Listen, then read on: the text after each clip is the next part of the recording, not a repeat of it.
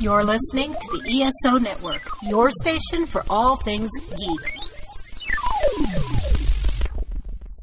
Hello, please let me see your ticket stubs for the double edged double bill. This week, Buddy Cops, Samurai Cop, and Officer Alien are on the case.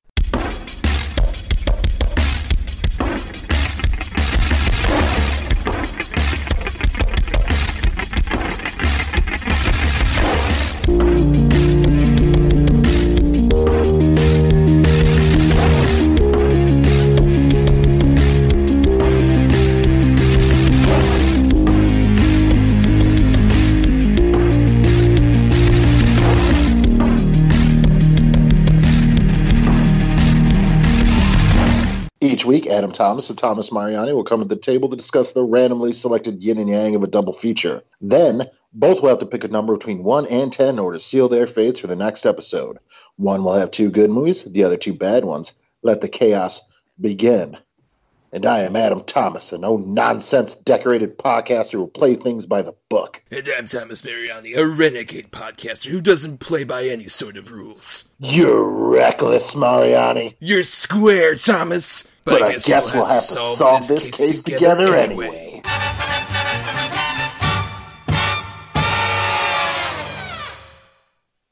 fucking stupid.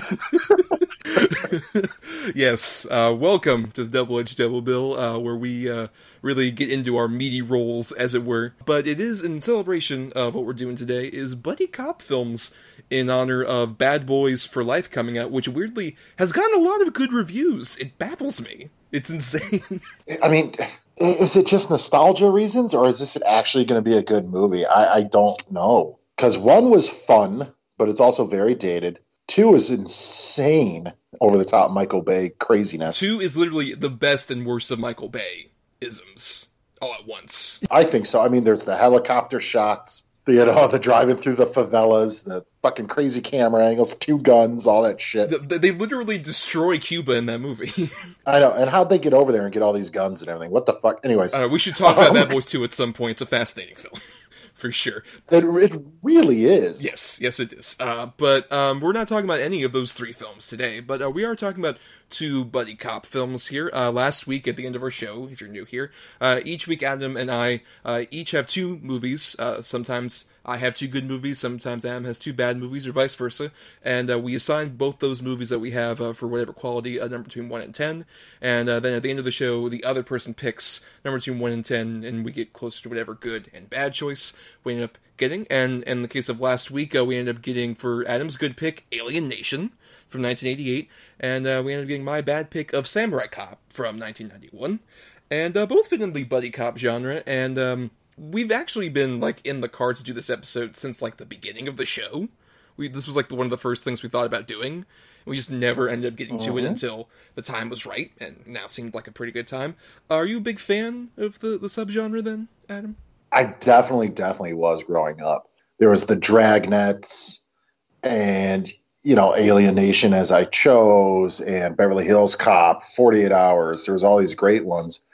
And then, you know, in the in the 90s, you got Rush Hour, Lethal, Lethal Weapon movies, all those. They're all great examples of the genre. Uh, but they just don't make them anymore, really. I mean, they do, but they're like either Hollywood homicide or straight to fucking streaming, and they're garbage. So you don't, which Hollywood homicide is also garbage, but you don't really get them anymore.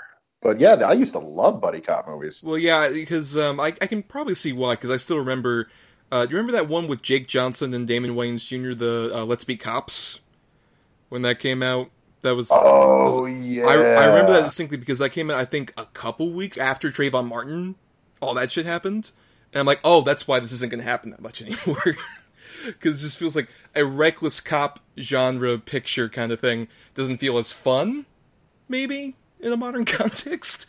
Yeah, and I'd argue it's still not very fun at all. The idea of a loose cannon police officer, yeah, no, no, don't want that. I think honestly that genre kind of like hit its sort of apex where it's like I don't know if you can do much more with it after the two 21 Jump Street movies. I don't feel like you can do much hmm. after those two just like completely satirized and skewered that genre too. It's like it's like the airplane. Where it's like you can't do another airport movie after that. Yeah, that's true. It's a complete deconstruction of the genre. But I still do like the genre, especially some of the, the older ones. It's weird because I kind of even came of age during an age where like the buddy cop thing was sort of played out. I can still remember one of my favorite jokes from The Critic is there's a point where he's reviewing one of these movies and it's like Clint Eastwood is teamed up. It's like, okay, here are your different partners: a kid, an old lady, a monkey.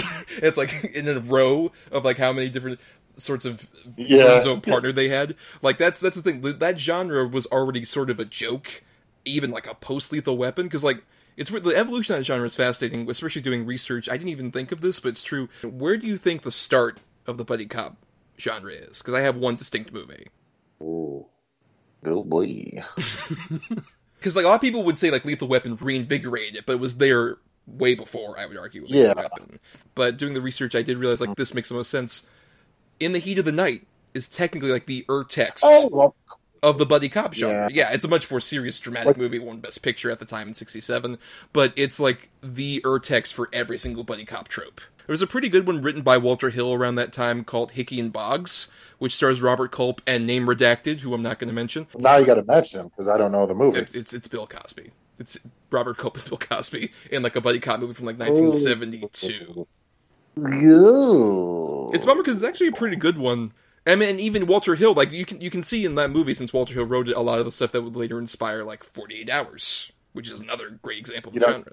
Did you know Jay Leno was in a buddy cop movie with? Pat Morita, right? I'm I'm aware of Yeah. that. In doing research, I was like, of the various bad ones I could do, I saw that. I'm like, oh, that was sort of like the bankruptcy point, right?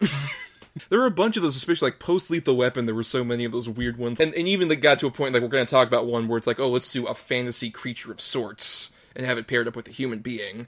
Uh, we even talked about one ages ago on our show with Theodore Rex. Yeah, yeah, and we covered another one elsewhere with Bright. Right, that's true. Yeah, that, that was a more recent example. But anyway, I think it's time we sort of, while we're talking about this specific point, it's as good a time as any to transition into our good feature, Alien Nation. The newcomers have arrived. They have their own custom, their own mysteries, and their own crimes. Sykes, here's your new partner. My true name is Stangya Sorens Ah. Sorens, well, Gesundheit. Now, James Caan and Mandy Patinkin are headed deep inside an alien world of violence, desire, and power. Alien Nation.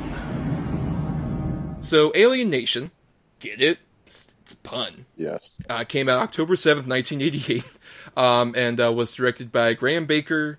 Um, stars James Caan uh, as our human who has to team up with an alien, uh, played by Mandy Patinkin in heavy makeup. Um, and yeah, it is pretty much it's the classic buddy cop dynamic of one's by the book, the other one's a bit of a renegade. Uh, but the twist is one of them is not of this world, in a world where aliens have been around for like a couple years, but now they've officially become citizens after being kind of held up for a while. And uh, uh, but this was your pick, Adam. And uh, what are your initial thoughts then on Alien Nation? Now, when I first saw this when I was a kid, I absolutely loved this movie. Everything about it, the design of the the aliens, the the names they chose, you know, Sam Francisco and you know Rudyard Kipling, Kipling and all that. I just thought it was great. Obviously, as a child, I didn't get any of the subtext that was going on. I just saw it as a buddy cop movie. Is this a metaphor for something, Adam? I don't know what you're. I don't know what you're talking about. What was this a metaphor for? Hmm. Yeah, I don't know. Ooh. it's pretty subtle. Watching it now, yeah, it's still kind of prescient a little bit. Still relates. It's a little bit harder to watch now because of some of it, but I still actually kind of enjoy the movie. But I've seen it, and I've seen it a lot because I watched it a lot when I was a kid, Mhm. especially because of Mandy Patinkin, because I was fascinated that that was the guy from The Princess Bride. Of course, yes.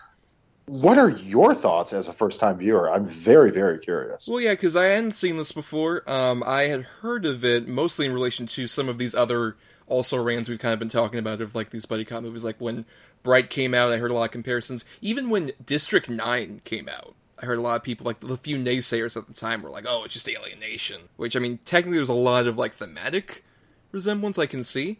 And I'd also heard of it because it would later be turned into a TV show that weirdly lasted like one season and also several TV movies uh, which is interesting that it had such a life after its one season. Um, and knowing that, even if like I didn't know anything about like the TV show that would come later, this feels like a really cool sort of blueprint for a bigger universe. Like, there's a lot of good potential in this idea, and I really do like the sort of world they kind of hint at and reference. Um, but you can tell it kind of feels like we're leaving too much off the plate, not quite giving us enough room to explore this world that feels a bit more small than it should be. I think in this particular like 89 minute movie, um, which say it's still fun. I, I think particularly the chemistry between Patinkin and James Caan works really well. Because um, admittedly, James Caan is like the perfect example of how to be like the cool, calm, collected guy who doesn't give a single shit and then Mandy Patinkin being a bit more straight laced. It almost feels like the constricting makeup helps for his character in that way. Um, I think their kind of back and forth really keeps the movie alive pretty consistently. But I did keep thinking definitely like I would want to see expanded more rather than this kind of truncated one we got here. It feels like it's a whole season of TV in 89 minutes. Yeah, I, can't disagree. It had a good budget for the time. I mean, 16 million. It's a pretty good sized budget in 1988. This to me would work perfectly if they redid it like they did V a couple years ago, or you know something like that, where they just brought back this really cool sci-fi science fiction concept that never really got a fair shake and redid it now. And now, could you imagine this now? How well it would work too. Yeah, I, I could definitely see that. Um, admittingly, there's kind of been like a sort of uprising, especially sort of in a post Bright world. A lot of people kind of commenting on like, well, in a world where we kind of get this in a more natural setting of like, oh, hey, you know, like instead of the, this alien race, you actually have like black people, Hispanic people, all this other stuff. They're kind of like shortchanged. It feels like why are we kind of creating a whole sci-fi universe for that when there's like more fruitful stories you could actually well, use I mean, like yeah. other people for? I get that, but at the same time, with this story, there's so much potential. I think it's less like an issue of the budget and more an issue for me of the direction for this one in terms of like how small the world oh. feels because you can do like a smaller like runtime but still create a whole world. Like another example that came out this year of sort of like a silly take on the buddy cop movie that's fucking phenomenal at building its world is Who Framed Roger Rabbit, and that movie's not too much longer than this.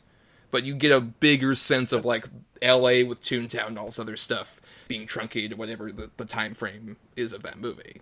This one just feels a lot more like, hey, it's our world, but these dudes look like aliens. Yeah, I mean, I, I get what you're saying, but I, I want to kind of address what you said, you know, where people are like, well, you don't need to make it aliens. This stuff is happening in reality. We could, you know, why not address it? But, well, I get that, but on the flip side, too, I also get it where you know, sometimes you watch a movie or go to the movies to escape the reality and the bullshit and then horrible things that are happening around you. And from for them to take, which is obviously, I, am going to assume African Americans and make them aliens. In a way, it, it's you know escapism, but also keeping it sort of in your head too that the, there is shit going on. The, the the subtext, or even if you want to call it, it's not very subliminal in this. It's kind of right in your face but still sometimes that can help situations too. You know, it can maybe open somebody's eyes. It can maybe be like, well, holy shit, and they start thinking about the things that are going around, going on around them eh, because of a fantasy sort of version of reality, and it makes them connect. You know, so, like I said, so I, it's a very hard thing for me to to jump on either side. Right, given we're also two white guys, so it's kind of hard to have that. Well, no, no, no. Even if I'm not, even if I'm not a white guy, mm-hmm. I, I'm talking.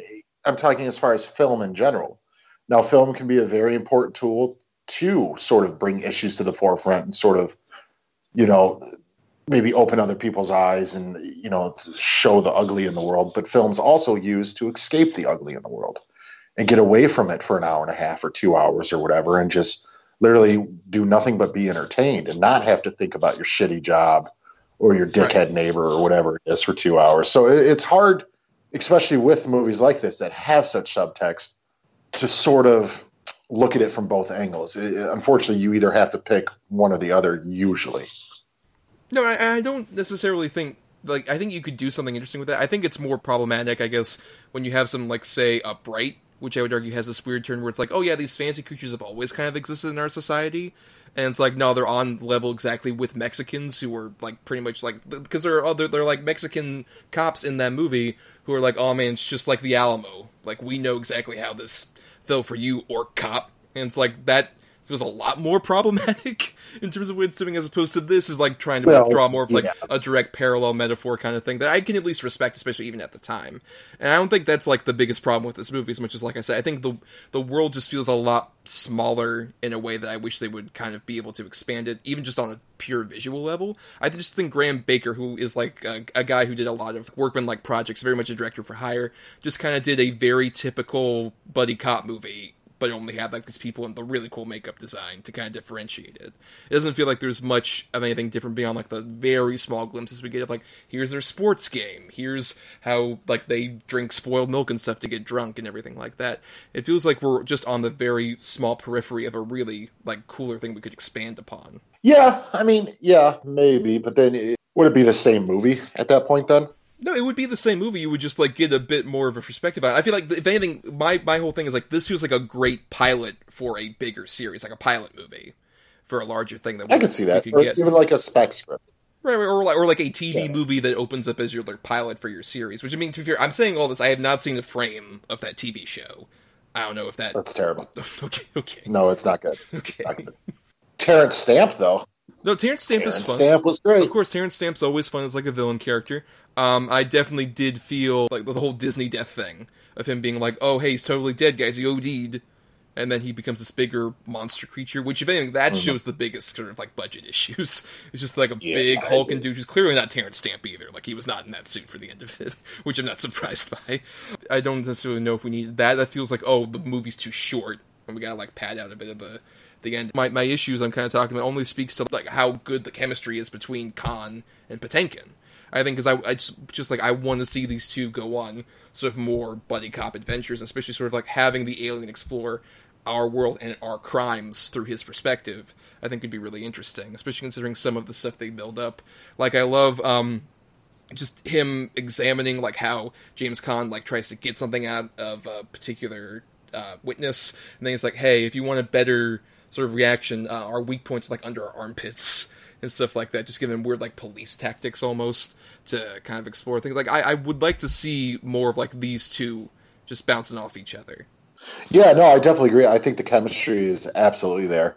Uh, I think this is one of James Caan's most like sort of lighthearted performances. Don't me wrong; he's a cop, he's tough, but he's kind of silly. He's kind of a goof. Mandy Patinkin is, to me, though, steals the movie. He's fantastic, even under that, as you previously mentioned, super confining, caked on makeup. He's really, really good in this.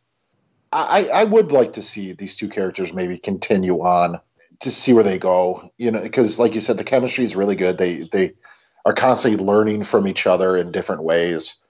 You know, Sam really cares about James Caan's character. It's kind of sweet. And then at the end, you know, obviously James Caan ends up caring about him. It's the classic dynamic that always happens. The, I don't know if it's the length, the direction, or what, but there is something missing here. Like maybe it isn't. There isn't enough follow through. Uh, the ending definitely is like, okay, of course, he takes drug and ODs because they've been alluding to this drug all fucking movie. So, of course, Terrence Stamp's to do it. Now he's the goddamn Incredible Hulk mixed with Venom and mixed with whatever the shit.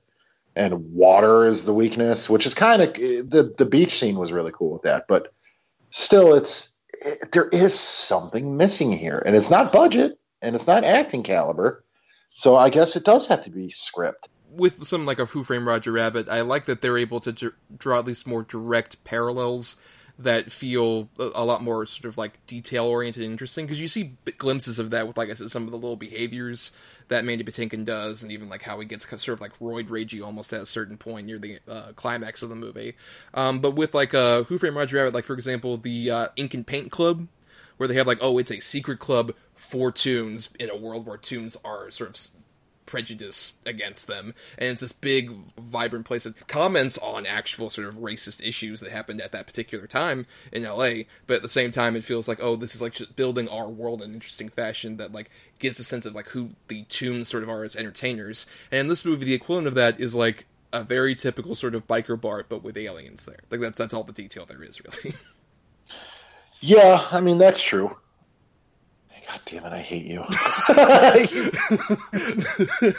and I'm saying all this like, like I still like this movie. no, no, no. I, I get it. I get it. You're not wrong. I, I, mean, I have blinders on a little bit. I'll be honest. I mean, like I said, I grew up loving this fucking movie. But watching again, like I, I do still find it very entertaining, but it's it is pretty heavily flawed. I think if nothing else, it's also because it's a very sort of traditional buddy cop script. The plot, ostensibly, is just oh, there's a drug that's being passed around from this alien world that kept them sort of like alive while they were like slave labor, the, being the carrot on the stick to fuel them to keep going. Terrence Stamp, who was like this big respected member of this alien race on Earth, is basically integrating it back into the community, which, given the 80s, actually, that's a lot more relevant than maybe they even thought of at the time, considering some stuff a certain administration did in the 80s. Um, it, it feels like there's definitely interesting hints here and there, but it feels like it's sort of like a bit more diluted down for a more traditional buddy cop narrative story that we've seen before. Yeah, I mean, yeah, it, it's pretty formulaic when it, when you get get to the nitty gritty. I guess I can't disagree with you again, you fucking piece. Of what? Don't leave me in suspense here. Ass. A twist. I do really like the world building here for what you get from it. Um, I love the dynamic of the two leads. Not even upset with the idea of this drug that you know they manufacture that makes them super strong. If they take too much of it, that's fine. Whatever. The water weakness, that's cool. It feels like the main case, or whatever you want to call it, is too self-contained. I, I, I do think you're onto something there. They could have really blown the world wide open, gone to different locales, talked to different, you know, whatever. They could have really, really done something, even got political, more political with it. But Mm. as it stands for an 89 minute movie, you know, from the 80s sci fi buddy cop movie, I still think it's decent. Like, it's not bad. It, it's not as, I don't look at it as finely as I did when I was a child, but, you know, most things people don't. no, what are you talking about? Everything from my childhood is great, Adam, and you can't question any of that. Yeah, that's true. Right. God, fuck me. um, but no, I, I, I still think it's it, it's pretty good, and it's it's an oft not thought of uh, example of buddy cop. Nobody talks about Alien Nation. pretty much I'm in the same boat with you on that. In terms, I, if anything else, I just see like so much cool potential in this universe they are kind of at least somewhat building here. I only wish to see it expanded a bit further, or with it, you know, like you're talking about, seeing more corners of this world, seeing different avenues. Like we see that one sports game. It's like, what the fuck is this? What's their Quidditch? I'm curious. What the fuck is this? Um, or, or even just like them assimilating into our our you know natural lives. We get a bit of that with like we see the family of the same character, which that's another thing. Just we don't get that family more. I would love to see more of like his home life. See how like his wife maybe is integrated. Yeah, that'd be awesome. Yeah, see, yeah. see some of that. That's the thing. It's just there, there's there's so many like cool little avenues that I would like to see them go down, and they don't quite maybe for the reasons that we're talking about. It just feels like we kind of got to get the beats of the buddy cop story here and there, which is why I would definitely say we did a show like several like months ago of like a good and bad movies that are worth remaking. This is, I would say, a pretty good example of one. Even with some of the issues I brought up earlier, I could still see someone maybe having the best eye to kind of like take this conceit and do something a bit more with it. Um, it, it- if anything, you know what it kind of reminds me of is spe- the the makeup design. Even kind of reminds me of this a movie like Enemy Mine, um, which I think is two thirds of like a great movie, and then the last third of it kind of dwindles down. yeah, and that's probably one of the only Dennis Quaid movies I actually kind of still enjoy. Well, a a lot of that is Lou Gossett Jr. though, who's like works Uh, all so of no, no, no, all of it, all absolutely all of it is Lou Gossett Jr. Yeah.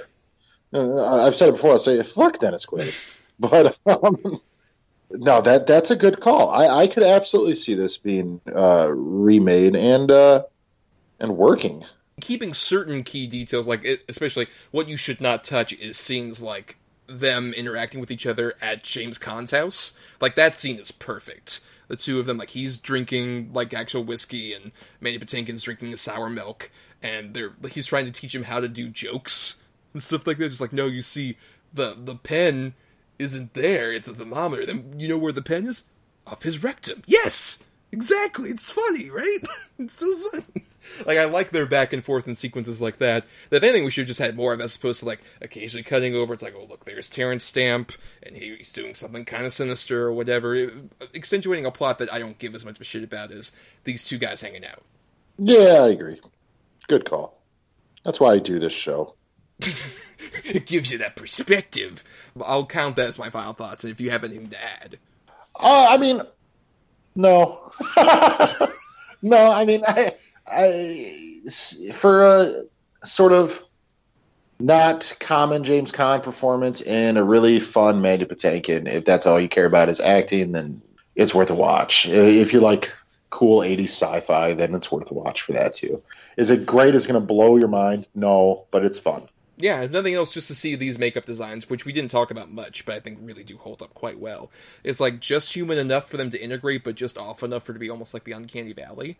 And it's done by Stan Winston's studio, and it's a phenomenal job. Um, and it's also one of the post Terminator projects Gale Anne Hurd did as a producer. So if nothing else, that's interesting. And you can tell by some of the supporting cast, like right at the beginning, like, oh fuck, Earl Boen's in this movie as our newscaster. Yeah, I know. that threw me off for yeah. a second. Like, oh fuck, you're in non-Terminator things. that's weird. Um, but yeah, this is, I would definitely still say it's it's worth seeking out. A lot of potent potential there for something else to blossom. There's all sorts of potential in anything, including like uh, say the ESO podcast feed for this particular show that you can queue up right after ours. Ladies and gentlemen, Put your hands together for the comedy stylings of Hugh for the Borg Collective.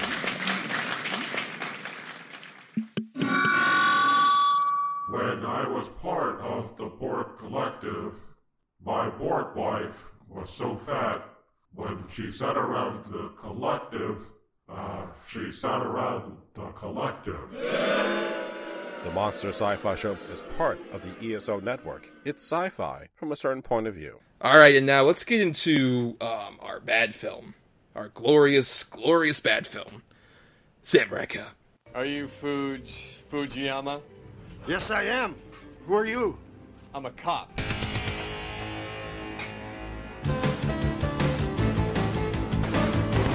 His real name is Joe Marshall. They call him Samurai. You're the one that talked me into bringing this moron from San Diego to fight the J- Japanese Katana gang. I want him dead. How did you know I'd come home with you? Let's just say I can read eyes. So, Samurai Cop supposedly was released November 30th, 1991. Um, it was like its one festival screening before it disappeared into obscurity uh, for a while. Um, it is written and directed by Amir Shervan, um, and is uh, star-studded cast of Robert Z'Dar, one of the guys from Big Trouble in Little China, and a bunch of people you've never heard of. This is uh, one that's sort of an infamous bad movie that um, I'd heard about a lot. I'd seen several clips from, but I'd never just sat down and watched the full thing. And uh, what a what a thing of beauty it is, Adam. Oh, it's a huge piece of shit, isn't it? but uh, it's in very much the same way that we would classify uh, some of our old favorites, like a Miami Connection, way back when oh, we covered Miami Connection. It's in that same uh, vicinity for sure, because uh, this is a very amateurish production. Oh, oh, you think? it's one of the most amateurish fucking productions I've ever seen. It is ridiculous ridiculous. I know you're a big fan of this one, Adam. So why don't you give people maybe a taste, if you can possibly describe Samurai Cop? Uh, okay, I can try. Samurai Cop is about Joe, uh, the Samurai Cop, the titular Samurai Cop. Yes. Apparently, he's a samurai and knows martial arts. He was taught by the best samurai in Japan, Adam, as we were told early on in the film in our first scene. Which clearly he doesn't know martial arts.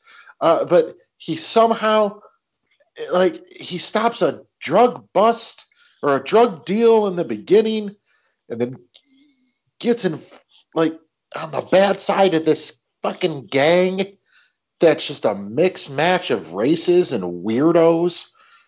And his partner is constantly making weird googly faces behind him. Don't, don't you dismiss the great power of officer frank washington sir and his ability to make faces at the camera. This, I mean, I, I, that's about as far as I get. There's very, there's like wigs, clearly wigs underneath hats. There's multiple awkward sex scenes. Joe really likes to wear banana hammocks. like it's it's really fucking weird, dude. And he's like, it is supposedly Asian inspired house, but there's like a day bed with like one of your grandmother's comforters on it that they're gonna bang on. Excuse me, are you assuming that is not the house of an eligible bachelor who just keeps bringing honeys all the time? Yeah, one thousand percent. I don't know eligible bachelors that have doilies laying around. Ah, and it, it just the sped up like footage when Robert Zadar is trying to look like he knows what he's doing with a sword. It, it's it's fucking ridiculous. This movie is the most ridiculous thing ever. Well, Adam, I thought it was a masterful piece of cinematic police detective work, and uh, you're absolutely 100% right. This is fucking silly as shit, and it's uh, it's a lot of fun. Um, especially considering, like, were you aware of any of the behind the scenes shenanigans that were going on with this movie? No, I was not aware of any of that. Yes, it, it becomes a lot more clear. I would definitely recommend watching uh, Red Letter Media, who's a YouTube channel I used to watch a lot, did a great interview with Matt Hannon, who is the star of our film, um, the titular samurai cop, as we have mentioned. And he goes into detail about the insane production of this movie, which mainly includes stuff like, oh, hey, we're going to be go out and shoot, and we have no idea what scenes we're shooting, up into and including the bit in this opening chase you're talking about, where a man catches on fire and both him and the guy who plays his partner, Mark Frazer, had to literally put the guy out on camera, and they just include that in the fucking movie. It's clearly not the same guy, too. No, yeah, who was driving the car? Not at all. No, not at all. Right, because he's in, very clearly displayed under all that fire retardant gel. But that, that was an actual thing. Is that like Matt Hannon talked about? Oh yeah, we were told right then we were going to put him out, like right before we shot the scene, and it's going to be one take, and we have to like save this man from dying, basically with a fire extinguisher that looks about the size of a thermos, and then also a blanket. and you're an actor test yep. to fucking save this man's life basically on camera. It's insane. And just hearing him also talk about how like he did a lot of the shooting and then he took a break and like cut his hair to get more auditions and then he was told in December like oh hey come back we're doing reshoots why'd you cut your hair and they have a clear wig that's displayed at any close-up shot like all the close-ups in this movie are clearly shot months later and you can tell just the the massive look of disdain on his face during that whole monologue in the restaurant is oh, phenomenal. It's one of the worst wigs I've ever seen on a guy on anyone. It's clearly like a woman's wig that did just slapped on him and put like the loosest, shittiest looking baseball cap they can on top of it. Right, and certain scenes that are also clearly shot like, oh, we need to keep him this together, oh. even though they don't seem to care about it in any of the fight scenes where it clearly moves or comes off at one point. Mm-hmm. mm-hmm. It's just so fucking ridiculous. And like I said, when he is delivering that monologue in the restaurant, and he's just going on just like, um, I, all of you motherfuckers are gonna know that you can't go out there and pour these drugs to our children while you put in your Swiss bank accounts and all this shit. Just the look on his face where he's just like, I am so done. And I hate that this is my career right now. Because this is like him fresh off of like doing acting school and he had done like one other movie before this. And it's just like he, th- he was given this script like, oh, this is to be my big break. And then he read it and he's like, okay, this is silly, but we can make it work and then the production happened. And then by that point, at, during these reshoots that are inside that fucking director's office, just clearly not the same location at all of the restaurant or any other place. The same exact goddamn office, all these fucking close ups are shot. He just has this look of like, why did I. My parents are gonna see this. or no one will see it. I don't know. No one saw it. No, not until it became the massive cult classic that it is now. With two sequels with with two sequels right, which uh, I've only seen a bit of whichever one is on Prime. I don't know if that's the because I've heard like isn't that like a recut of the second movie? Pretty much. Right. Yeah, they just took the, the second movie and just remixed it. I watched like the first five minutes of it, and I'm like, no, because this doesn't feel as sincerely bad as the other one. This feels so wink and naughty. Yeah, they're trying to be bad. That's why you get Tommy Wiseau as the villain or whatever. Like they know what they're doing. Yeah. Were you able to catch the RiffTrax of this? Yes, I was. Um, because admittedly, the first time I didn't remember much because I was a bit drunk. Sure. I mean, the RiffTrax is hilarious, uh, but particularly the whole bit that Bill Corbett goes on about um like oh I'm a stuntman who hurt myself during Samurai Cop. Hey Billy, did you get those drugs from your parents' cabinet that I asked you for? uh, it's a very funny RiffTrax. Uh, but it, this works perfectly as a Mystery Science Theater 3000 movie because there are so many endless long pauses between dialogue. Absolutely, that I think it's almost like it's done on purpose. Do you think that they think that they made a good movie? Well, I mean, this is a classic case, apparently, according to Matt Hannon, of somebody who is foreign. In this case, Amir Shervan is an Iranian filmmaker um, who only knew of America based on what he'd seen in movies and stuff, much like YK Kim of Miami Connection. Was like, oh no, this is movie. This is exactly what you know Americans talk like in movie. This is this is clearly the American experience, and most of it was like very much scripted down to the letter, um, except for like a few improvised bits, like apparently the undercover bit with him and the and his partner, which is so stupid. Like I love this is one of the rare times where like a movie is intentionally trying to be funny and it circles around from like, oh, this is so unfunny, but the execution is so terrible, it comes back to being funny again with any of their like back and forth. Especially, we gotta talk about Adam. Mm-hmm. The fucking scene at the doctor's office. Where the nurse hits oh. on Matt Hannon. And we keep getting these oh. reaction shots of fucking Mark Frazer just reacting apparently to like he knew no idea what specific line he was reacting to. It was just like, "Hey, make funny face" from the director, and he's like, "Okay, I'll do that." Which he does like ninety percent of the movie that he's on screen is him making fucking faces. I mean, that's that's literally it. Someone gave you car, react. Someone said funny joke, react.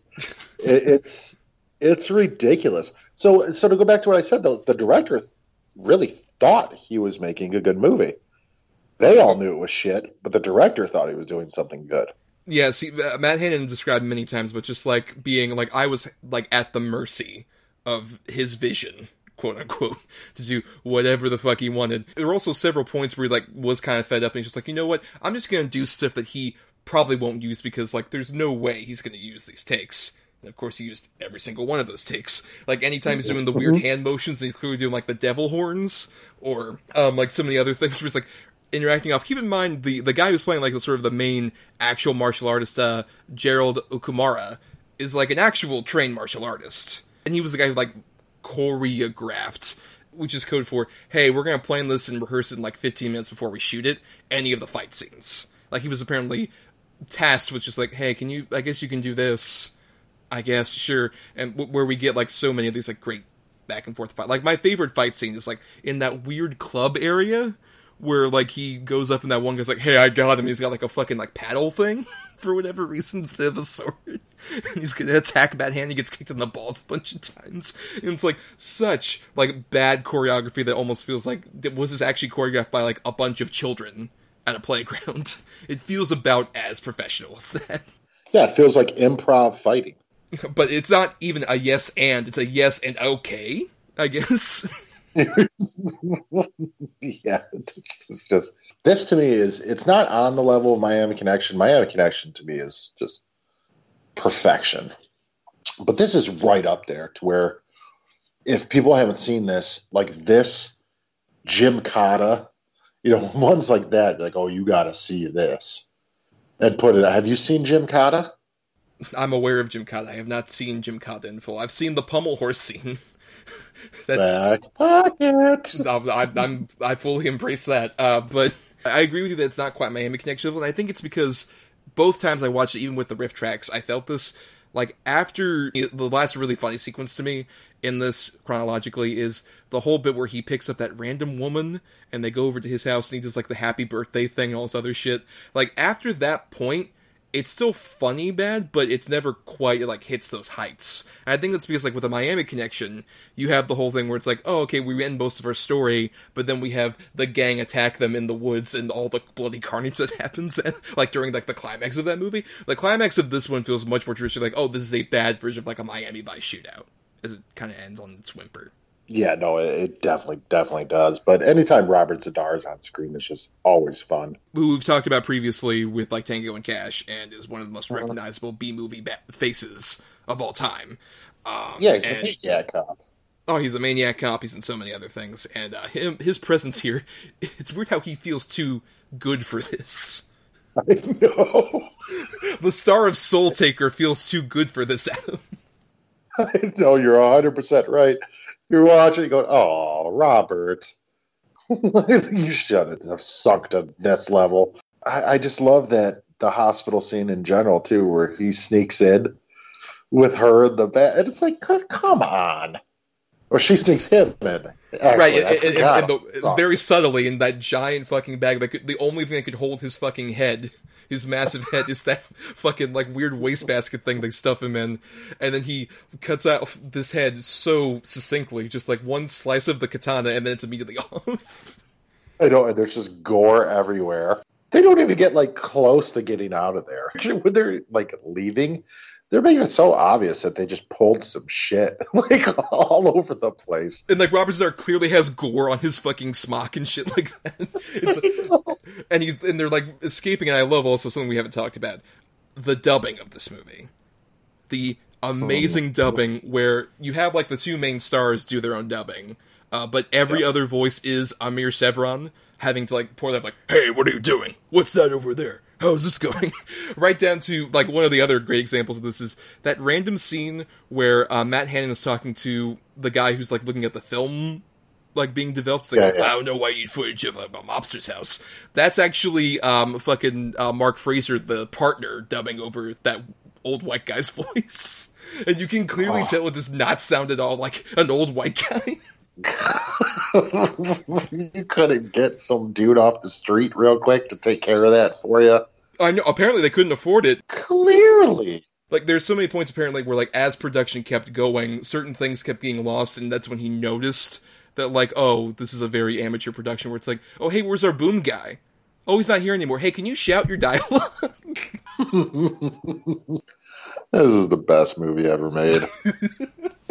oh, I mean, there's there's so much down right down to the um, Sega Genesis fart score that's throughout this whole movie. I, it's the worst. it is the fucking worst.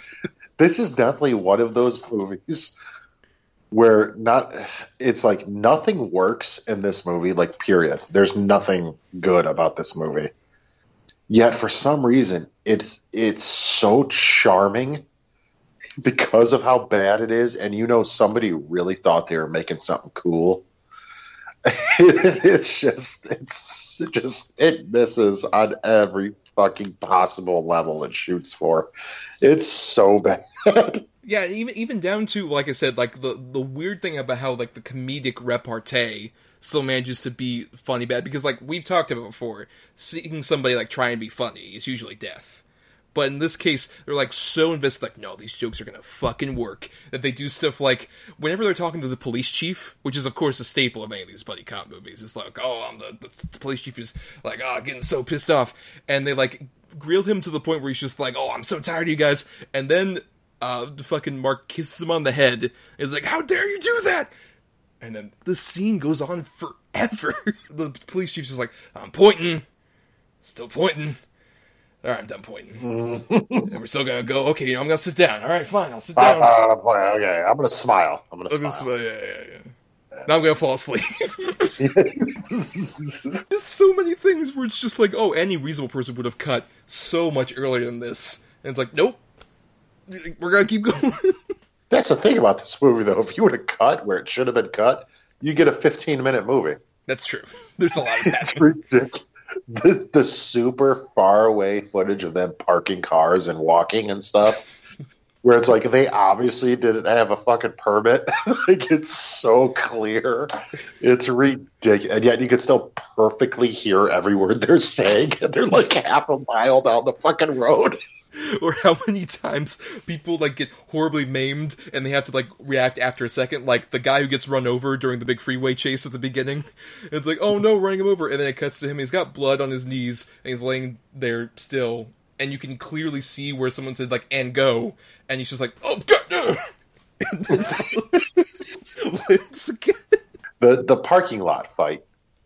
Where I mean he's just hacking limbs off and shit. Like it doesn't even matter. Like you're a fucking you're a fucking cop, dude.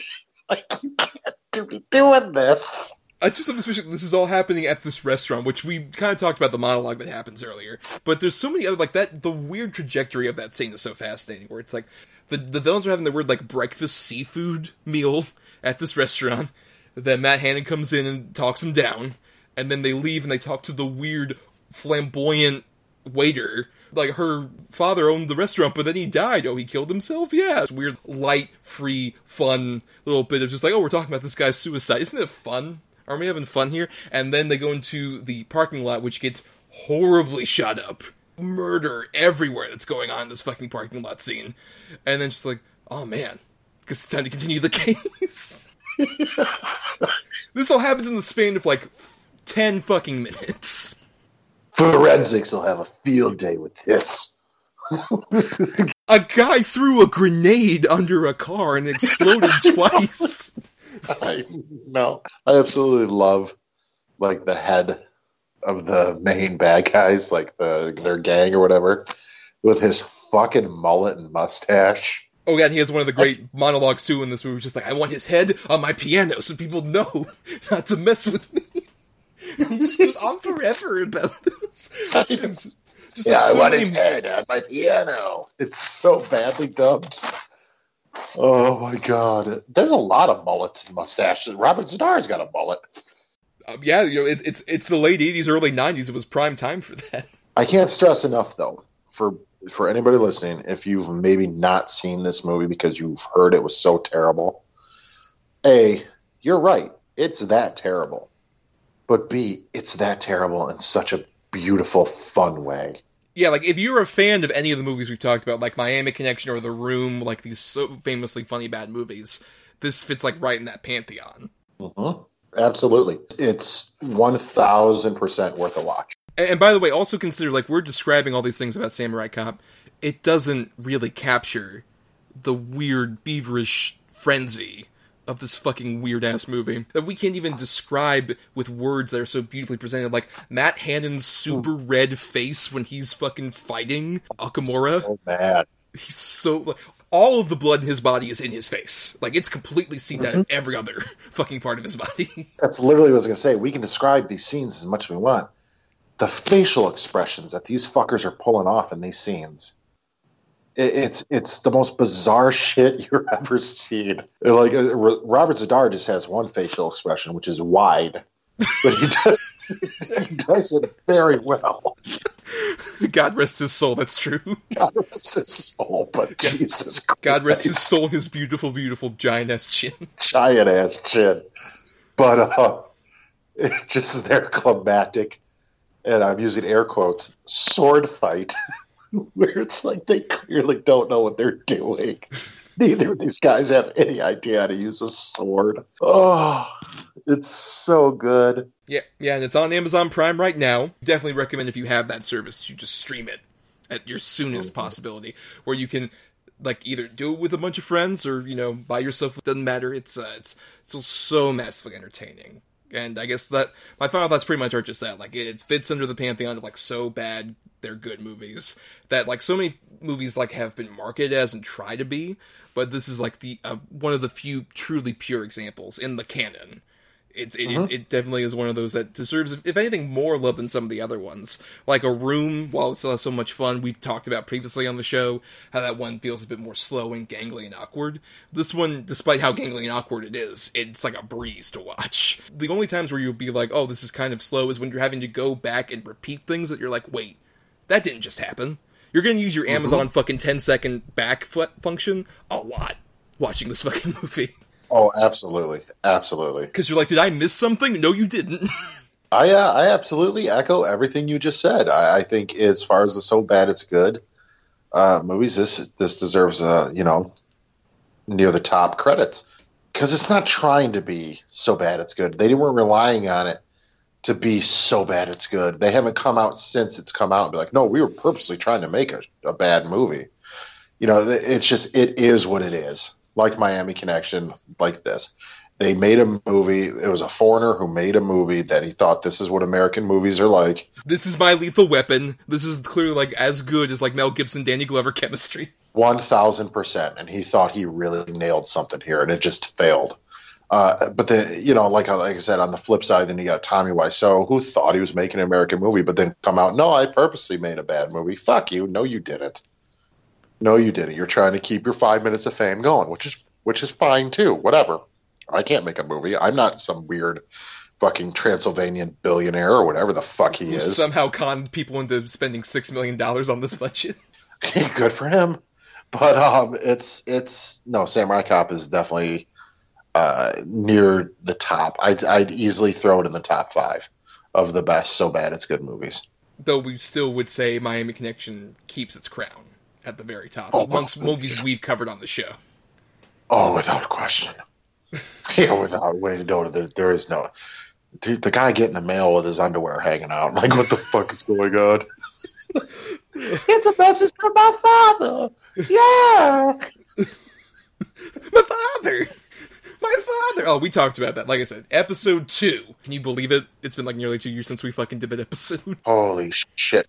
Right out the gate with our best bad movie we've ever done. I, I don't think it's any. I don't. I don't see anything trumping it, man. I really don't. Now, uh, unless you loyal listeners out there can recommend something that might dare Oh, to yeah, try and topple. Miami Connection, please, and we'll consider it in our bank of movies to cover for future episodes. Uh, you know, our picks. So we'll be doing that later on in this episode for two uh, good movies and two bad movies each of us have. Uh, but before we get to that, uh, we got some feedback to share because every week on at DEDB Pod on both Facebook and Twitter, we ask you all to share your thoughts about like, hey, what are the good and bad examples from this topic that we're doing for the episode? And so uh, we had a few people share their thoughts. Uh, first, James Rodriguez says uh, the Nice Guys and Kiss Kiss Bang Bang are terrific examples of the buddy cop duo where Shane Black tends to succeed. Hot Fuzz is also a pretty damn tremendous example, utilizing Nick Frost and Simon Pegg brilliantly. Um, as for bad, K9 with Jim Belushi acting opposite a dog has uh, less charisma than his co-star. Which I've, I've never seen K9. I've seen. Have you seen Top Dog Yeah. with Chuck Norris? Yep. Yep. I've seen Top Dog. I've seen K9. I've seen Rin Tin Tin, K9 Cop. I've seen Turner and Hooch. I've seen all of those. Oh well, you're so you're you're the true connoisseur of dog and cop cinema. Yep. I was tempted to do Top Dog because if nothing else, if you don't know what Top Dog is, it's Chuck Norris and a dog, and you figure like, oh, this is gonna be a lighthearted romp. Their villains are a bunch of white supremacists that are trying to like blow up a fucking school like fair or something like that. That's that's the villain in this like Chuck Norris is teamed up with the dog movie. Like, oh my god, he just tore up my couch. Uh, now what we got? Oh yeah, stop the white supremacists from killing children. So, that is so ballsy. What a No, ballsy yeah. movie. yeah, no, exactly. Oh, you, you can't say that about many Chuck Norris movies for sure. No, or dog movies. Or that's true. No, Air Bud didn't go to that length. I know there's so many straight to video sequels. Maybe is that one of the Air Buddies ones with the little tiny puppies? Have to stop white supremacists. Homeward Bound, the sequel, the area in front. Look, it's, it's just, this is insane. Uh, but you know, on the flip side, uh, James is talking about uh, Shane Black, obviously sort of like the king of that. Um, and it's such a bummer that you know Predator's probably going to stall his career for a bit because I'd love to see him do more fun stuff like that. You know, when I saw The Nice Guys, I, I think the hype sort of built it up too much for me. And I've only seen it the one time, but I do want to revisit it. But I do remember thinking that Ryan Gosling was the shit in it. That that scene where like Russell Crowe encounters him in the bathroom, the door keeps closing on him, is such brilliant mm-hmm. physical comedic acting. it's so, So ingenious. And obviously, Kiss Kiss Bang Bang was, you know, my alternate choice. I think it's a fantastic, fantastic movie. Yeah, really the movie that started the Robert Downey Jr. comeback more so than even like well, an Iron Man like solidified it, but like that and Zodiac were the two movies where it's like, oh, he actually still can act. He isn't like completely drugged out and insane, as opposed to you know, cut to now. Uh, well, we're recording this the week of Dolittle coming out. Oh boy, oh boy. But yeah, Kiss Kiss Bang Bang did such a great job of like getting him, and also it was such a good like spotlight for Val Kilmer after like a decade or so of like being in like really lesser movies, like almost like he I think he was doing straight to video movies at that point, and then like this comes about like oh my god, he's so like vibrant and fun as this the gay Perry character. It works so well, and then unfortunately just kind of went back to doing lesser stuff after that. Dude, I, I've always thought that he never really got to the heights that I think he could have been. which mainly was partially self sabotage on his part. If you consider some of the Oh, stuff that like happened, yeah. Like I know after his like especially his uh, recent cancer treatment, I'm not sure how like big and like lively his career can be from here. But like after that, and also MacGruber, I wished he would just do more like fun comedy roles, especially fun like dickish villain comedy roles. He would be Yeah. perfect for. Yeah. he was really funny in MacGruber. To keep going with our feedback, though, uh, Kara Holden says uh, best ones are obviously The Weapon, Beverly Hills Cop, Nice Guys, Kiss Kiss Bang Bang, etc. Worst ones I would have to say are uh, Stop or My Mom Will Shoot, Showtime, Taxi, R.I.P. I, I have a controversial opinion with Beverly Hills Cop. I think two is the best one of that franchise. Right, I'm 100 percent with you. I think they leaned more onto the comedy in the second one, gave all the characters a little bit loose, looser uh, personalities, and it, I think it really worked a lot more. And it also helps that, like, compared to like Martin Brest, kind of shoots the first movie very flatly, just to like really display Eddie Murphy's like comedic back and forth. You have the addition of like Eddie Murphy's fun back and forth with people, and then Tony Scott shooting the fuck out of it, and it looks so great. Beverly Hills Cop 2 is one of the best shot like buddy cop comedies ever. It's so good. Tony Scott, man, that dude knew how to fucking point a camera. He was really good. He was under. He's underrated. Tony Scott. Very underappreciated. I agree. Yes, like he, he, he um, often got dismissed for doing dumb movies, which he did. Like no no disputing that he did a lot of dumb movies. Well, he did a lot of dumb movies, and it was also, you know, his brother's more famous. Right, of course, but then you get stuff like you know Beverly Hills Cop two, or like The Hunger is a super underappreciated movie, or True Romance. True Romance, Man on Fire. I think is Denzel's best performance. I love- honestly, that's such a good movie. Yeah, we definitely need to cover some Tony Scott movies in the future. Even Domino looks good. It's not a great movie, but it looks great. That's one of the ones I haven't seen. Well, you probably never will. So uh, go fuck yourself. Okay.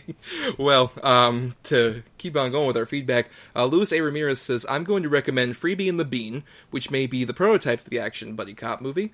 Um, as for some of the least favorites, I'll say uh, City Heat and The Rookie. I guess Eastwood plays better with partners who die or get grievously injured. Oh, and I also enjoyed The Hidden, which is kind of a twist on the genre with uh, one half being an alien and all. Um, plus, you get a tiny scene with Danny Trejo as a jail prisoner with a loud mouth. Yeah, The Hidden is really good. Have you seen The Hidden? I have not seen The Hidden. That's a really good movie, dude. I, I definitely recommend The Hidden. It's an alien and human, you know, partnership in the fact that the alien's almost like a symbiote inside of it. So it's like all of me, but as a buddy cop movie. Yeah, basically. Well, That sounds great. good- Okay. It's really fucking violent too. It's a good movie though, man. I really enjoy The Hidden. And the rest of those, a lot of those, I, I don't know that I've seen some of those that he mentioned. Yeah, Freebie and the Bean I know is one I've heard of before. That's the one. It's um James Caan of Alien Nation, and uh, Alan Arkin is his partner. I've heard that sort of like laid a lot of the groundwork for the later buddy cop movies because that was like 1972, so it's a really early one. I'm only curious if anything because young Alan Arkin is so fascinating to me because like I, that dude never looked young in my lifetime. I was gonna say, yeah, you can only picture old Alan Arkin. It's the same way I am. I don't want to see young Alan Arkin. Gonna creep me the fuck out, man. I'm gonna have nightmares. Like that might work for some cases. Like, have you ever seen Wait Until Dark, the movie with Audrey Hepburn, where she plays the blind lady and he's like the guy home invading, like while she's blind? I think I have, but it's probably been forever. That's a very good movie. Nothing else because he is terrifying in that movie, which is so weird because it's fucking Alan Arkin. it's like, no, you're Little Miss Sunshine, Grandpa. What the fuck are you doing? right. Hey, you're the guy from the Rocketeer. Stop it. And then um, previous guest Jonathan Habda McHale at black underscore Gendo says, I legit like the first two Rush Hour movies. The other guys is a buddy cop classic people need to see again. Um, I don't know which is worse, R.I.P.D. or Bright. Either way, they're both awful. I will say R- R.I.P.D. is worse than Bright. I, I honestly think so. Uh, R- R.I.P.D. is unwatchably bad. This is the one with Jeff Bridges and Ryan Reynolds. And Kevin Bacon. Right, which I've It's heard Men is in Black, but with ghosts. Right, right, right. That's what that's what I've heard. I saw the the trailers and stuff, and didn't know Kevin Bacon was in until I like read a review. And it's like, oh, they really he wanted to be hidden from any marketing material on this, and that's and that's Kevin Bacon. Nor did yeah, right, and nor did you know it was based on a comic book. R.I.P.D. was a big dark horse sort of deal, and eh, no, we're not going to even mention that because it's just it's bad. It's really, really bad. And, you know, my thing with like the Rush Hour movies, this is weird. I've only seen the third one, and only under extenuating circumstances, where I was really trying hard as a kid to sneak into Rob Zombie's Halloween, and I got kicked out of there. So then I saw Rush Hour three. Yeah, you got to see the first two, man. They're fucking great. The first one, especially, still really, really kind of holds up. I, another seems like a missed opportunity. Chris Tucker and Rush Hour, the first one and the second one, is so fucking funny and so quick and smart, and the chemistry between him and Jackie Chan. I mean, it's really, really palpable. It, it's those are good movies, man. I agree with Jonathan. If I were you, well, I'm not, I'm not you, but I'm going to recommend that. Yeah, check them out. You might like them. Yeah, I've only been kind of detracted from them just because of the the Brett Ratner of it all. Oh, yeah, I know. God damn it. What What are some other like buddy cop movies that maybe weren't mentioned here that you'd want to spotlight, Adam? Well, I mean, a lot of the big ones were hit. Obviously, Lethal Weapon. Have you seen Lethal Weapon? Yes, I've seen Lethal Weapon one and two. I might even be more leaning toward two. I think two has a lot of like the like interesting like funners. That's that's one of the better examples of like a sequel. Yeah. Yeah, I agree. It's a really good sequel. And I mean, we already covered one of them, like Tango and Cash. I think is a great buddy cop movie. Running Scared with Billy Crystal and uh, Gregory Hines, very good one. A very good Gregory, one. Yes. great one. Uh, the Last Boy Scout, another Shane Black one. Very you know, underrated. Uh, Bruce Willis and Damon Wayans, I never would have imagined working together, and it's so exactly. And, and, apparently they hate each other. Hate it. Not shocking at all. No, of course not. I mean, but there's a lot out there. I love that Hot Fuzz got the mention because Hot Fuzz is great. One of my favorite movies of all time. Yes. It's so fucking good. One of my favorite Will Ferrell movies is The Other Guys. I think The Other Guys is absolutely hilarious, and I think that's another really good send up deconstruction of the buddy cop movie. I, I think that's a really, really well done. I'll only add two because I do agree with like so many of those choices there. But one that's uh-huh. I think is super underrated um, from uh, the brother of the guy who was recently nominated for uh, three billboards, John Michael McDonagh, uh, the movie The Guard, starring Brendan Gleeson and Don Cheadle. I've heard of it. I haven't seen that though. So good, such a phenomenal movie. Um, where especially like Brendan Gleeson is a full on corrupt, shitty cop and they don't shy about the fact that he is such a piece of shit. If anything, it does a better job of kind of confronting a shitty cop character uh, than the Three Billboards movie does with fucking Sam Rockwell, but he won an Oscar for it. What the fuck ever? Fine. I have many issues with that movie. Anyway, but um, also I think one that got a lot of shit at the time, but I recently watched like last year, and I I think deserves a lot more credit. Uh, Miami Vice, the movie that Michael Mann did with Colin Farrell and Jamie Foxx, I think is very well done. It's much more of like a traditional cop yeah. drama than buddy cop, but it is, mm-hmm. like there's some fucking great electrifying sequences in that whole movie. It, it deserves a lot more credit. Oh, I completely agree. I think you figured this out. I think any constant listeners, I'm a huge Michael Mann fan too. You know, uh, one or two more that to throw in there. A seven, the funnest buddy cop movie of all time. But Brad Pitt and Morgan Freeman do have good chemistry together. And then the only one, other one I can think of that maybe doesn't get mentioned is, uh, well, it does get mentioned, but I don't think it's considered in the pantheon of buddy cop movies is the French Connection. Yeah, people don't give enough credit. Especially Roy Scheider is not really talked about in that movie. He's so good. yeah, no, he's really good as Russo. And he got like a nomination for it. It's just like, oh fuck, you're you're like mm-hmm. basically created the sidekick cop character um, in that movie. Yeah, that's a tremendous pick. Yeah, and what a hell of a movie too. Especially oh, yeah. that movie basically gave us Gene Hackman. And I mean, has one of the most iconic car chases of all time underneath the the fucking bridge or the train yep. tracks. Yeah, yeah, in Chicago. Yeah, the subway. Yeah, yeah. yeah. No, it's, whatever. It's, the, the, the, mass transportation, whatever they call it. The thing. It's on the thing with the wheels. Yeah, fuck you. uh, well, us two salty cops need to like get off the case uh, as soon as possible. So we want to thank you all for that feedback. We also want to thank Chris Oliver for the intro and outro music used on the show. Listen to more of his music at chrisoliver.bandcamp.com. Thanks to Alex Carter for the art that we use for our show as the logos and such. And uh, you can find us, as I mentioned, on at DEDBpod uh, on Facebook and Twitter, or uh, you can also uh, email us feedback, uh, doubleedgedoublebill at gmail.com. Uh, and I do my own individual musings on at not the who's Tommy on Twitter and Instagram, and I also do some uh, writing at marianithomas.wordpress.com. Uh, where I do reviews and stuff, and I also do some satirical superhero news over at TrueSuperheroFans.com. Uh, I just would have put out an article recently about the Gambit movies totally happening, with a series of updates about how it might not actually be happening. and uh, Adam, you, you got anything to plug? I'm still kind of working on uh, the Ghoulish Gourds. It's facebook.com slash Ghoulish Gourds. I've been a little bit backlogged lately, but I, am still cracking along. Uh, if anybody wants to reach out to me on there and commission a piece, I'll cut you a deal. Say you heard on the show. And then other than that, I am fucking nowhere. I am a goddamn ghost on the internet and I love it. Fuck you guys and your Snapchats and your Zimas and your hula hoops. Oh, and your Quibis and all that, yeah. Your chat roulettes. Play Russian roulette like a human.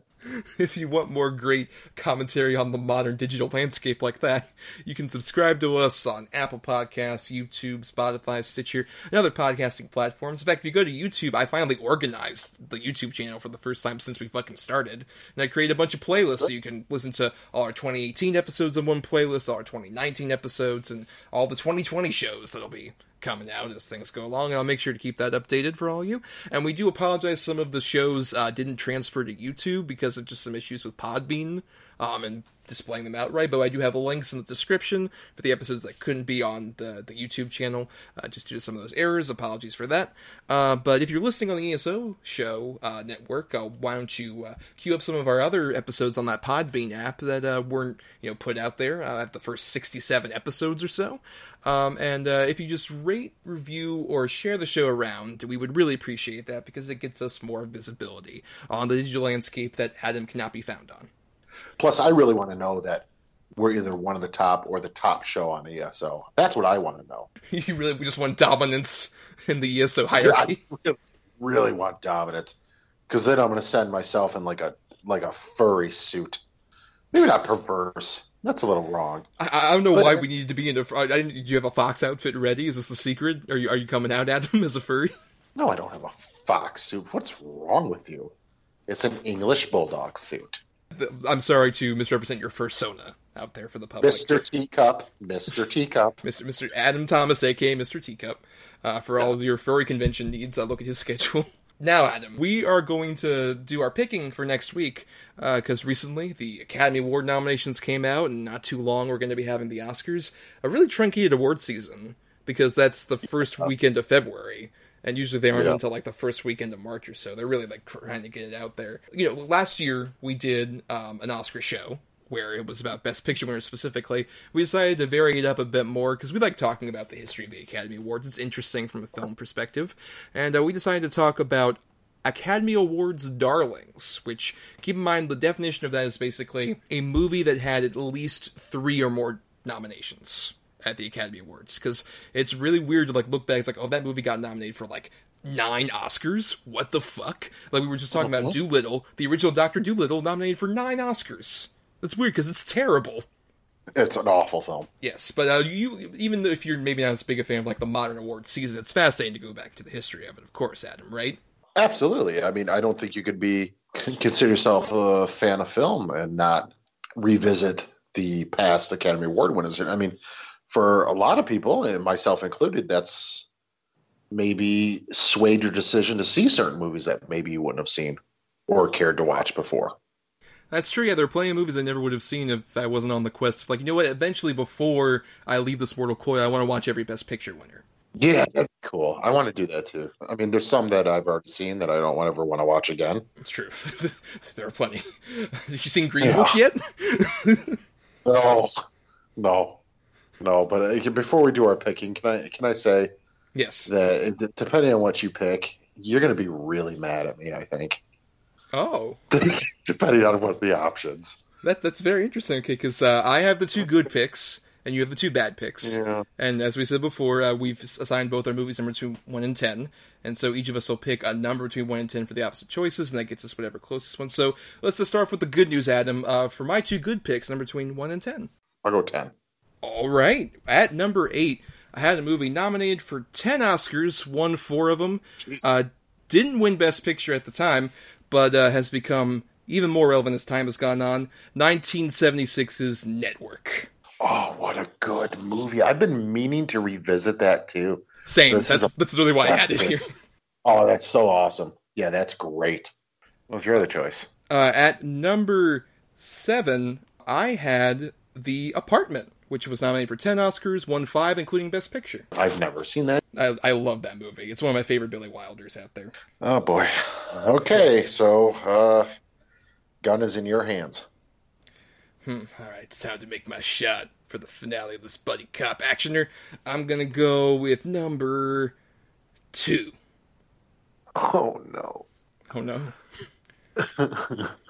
I got to ask you a question. Okay. Is this real life?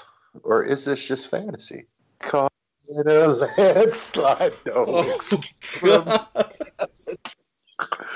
yeah, dude, you got Bohemian Rhapsody. Oh man, you know what? I'm at least glad that we get to talk about how shitty this movie is because I haven't seen it yet. Well, that's true, and so many people love it. So many people love this movie. They're they made like a billion dollars worldwide, and I can't So wait to talk. About, shit on people. You're excited to do that. No, not shit on people, but explain why this fucking sucks. I'm so glad. I, I'm filled with righteous anger right now, Adam. At number six, I had Dick Tracy. You know, yeah, I don't hate Dick Tracy necessarily. Nah, Uh, hold on, no, hold on. People like Dick Tracy because of the look and the makeup. Other than that, it's a dog shit of a film. I wouldn't say it's a dog shit of a movie. I think it's a very um, muddled studio production. If anything else, it's another example where it's like Warren Beatty was not the person to play Dick Tracy, like at all. He's so a wet noodle. But I would give credit. I think that's the best Madonna performance in the movie, which isn't saying a lot, but I think she's like perfectly cast for that film. Yeah, it's legitimately saying nothing, but I, I guess I have to agree with you. Oh well, so Bohemian Rhapsody and Network. That'll be very interesting. Yeah. We're going to talk about a movie directed by Bryan Singer. Great. So, Oh no. well, mostly directed by Bryan Singer. We'll get into Yeah, that right, next time. exactly. Uh, but until then, Adam, I guess we gotta get in our car and we gotta do our big finale chase scene. Can I put my feet out the window? Sure, you know what? I'll see you back at my place. Finger guns. Okay, bye.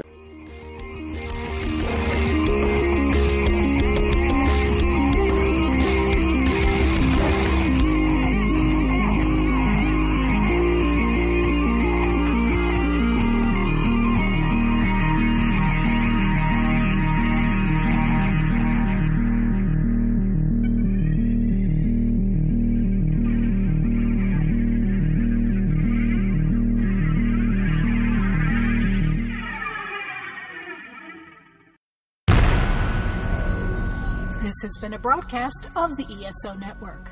Be part of the crew and help support our shows by donating to our ESO Patreon or by shopping through Amazon.com or the TeePublic Store, which can all be found at www.esonetwork.com. The ESO Network, your station for all things geek.